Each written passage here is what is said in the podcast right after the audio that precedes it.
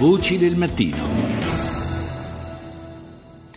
Ripartiamo eh, dalla, eh, dalla, visita di Trump in Medio Oriente, eh, tra le dichiarazioni fatte ieri a Riyadh e l'attesa per i suoi incontri con eh, i leader israeliano e palestinese oggi. Eh, ne parliamo con Armando Sanguini, eh, ex ambasciatore d'Italia in Arabia Saudita e Tunisia e consigliere scientifico dell'ISPI. Buongiorno ambasciatore. Buongiorno a lei.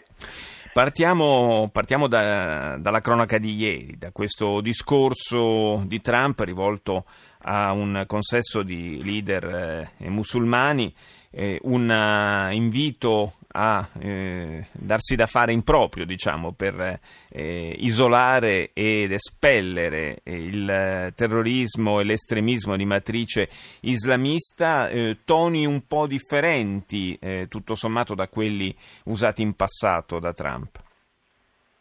Beh, direi che sono toni molto diversi, richiamano in qualche modo il discorso fatto all'indomani dell'attacco contro la base di Bashar al-Assad, una volta eh, emerso il, quell'attacco eh, del, dell'uso dei gas che ha provocato una strage.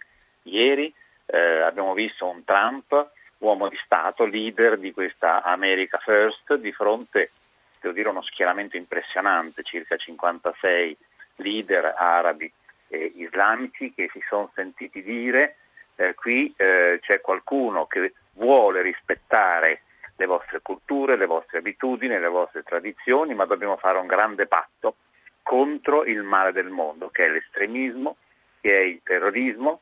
Noi siamo qua pronti a fare la nostra parte, ma voi fate anche eh, la vostra e ha lanciato anche un segnale verso eh, Israele.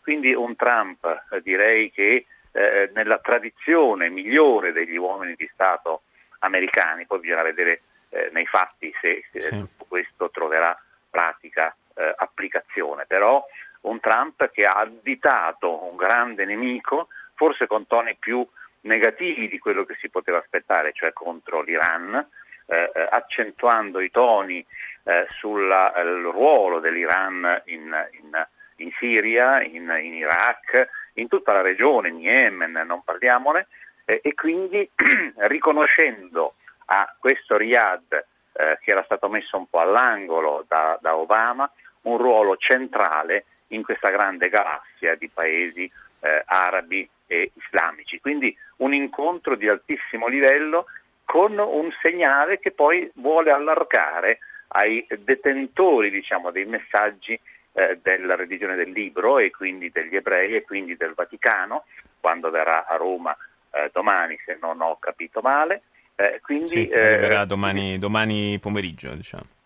Esattamente, quindi eh, un discorso che poco ha a che vedere con gli accenti islamofobi di un sì. tempo, anche se stiamo attenti perché il famoso bando che si è dovuto eh, rimangiare fino ad ora contro eh, un, gli, gli, immigrati da certi paesi eh, resta perché eh, resta l'indicazione dobbiamo lavorare contro chi porta l'estremismo, chi porta il terrorismo nel mondo.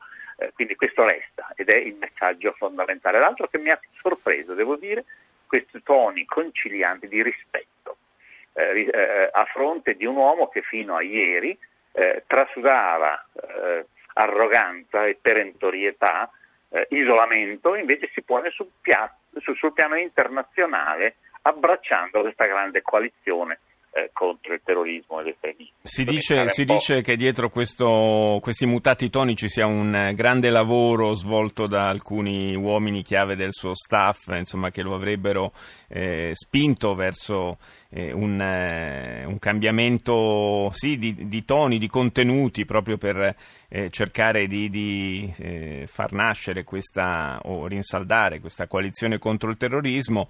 Eh, certo, la, tanto i, i, le parole che ha usato nei confronti dell'Iran quanto eh, la promessa di, di, di, vendita massiccia di armi all'Arabia Saudita rischia invece di contribuire a polarizzare ulteriormente questa eh, rivalità tra Riyadh e Teheran che certamente è uno degli elementi di grande tensione e instabilità nella regione.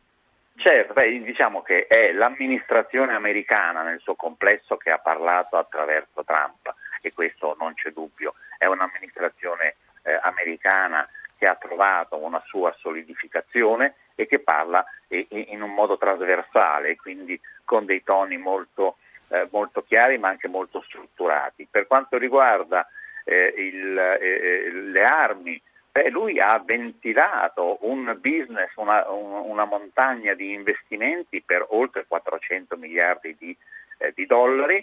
Eh, non dimentichiamoci che Obama stesso nel 2016 ha di fatto autorizzato operazioni eh, vendite militari per circa 110 miliardi, quindi siamo sotto questo profilo sul piano di continuità, sì. ma parliamo di investimenti, parliamo di un'Arabia Saudita che vuole emanciparsi dal petrolio, quindi eh, è tutta una grande eh, proposta di investimenti. Per quanto riguarda l'Iran, sicuramente questi messaggi che ripeto mi sono sembrati più eh, forti di quello che eh, sono risultati, più forti di quello che io mi aspettassi, beh, è un messaggio molto duro nei confronti di eh, Rouhani eh, all'indomani della sua vittoria e suona come eh, stai attento perché adesso che hai ripreso in mano il, il paese nel tuo secondo e ultimo mandato, devi effettivamente fare quella politica di moderazione e di costruzione di rapporti produttivi che avevi promesso quando sei arrivato al potere.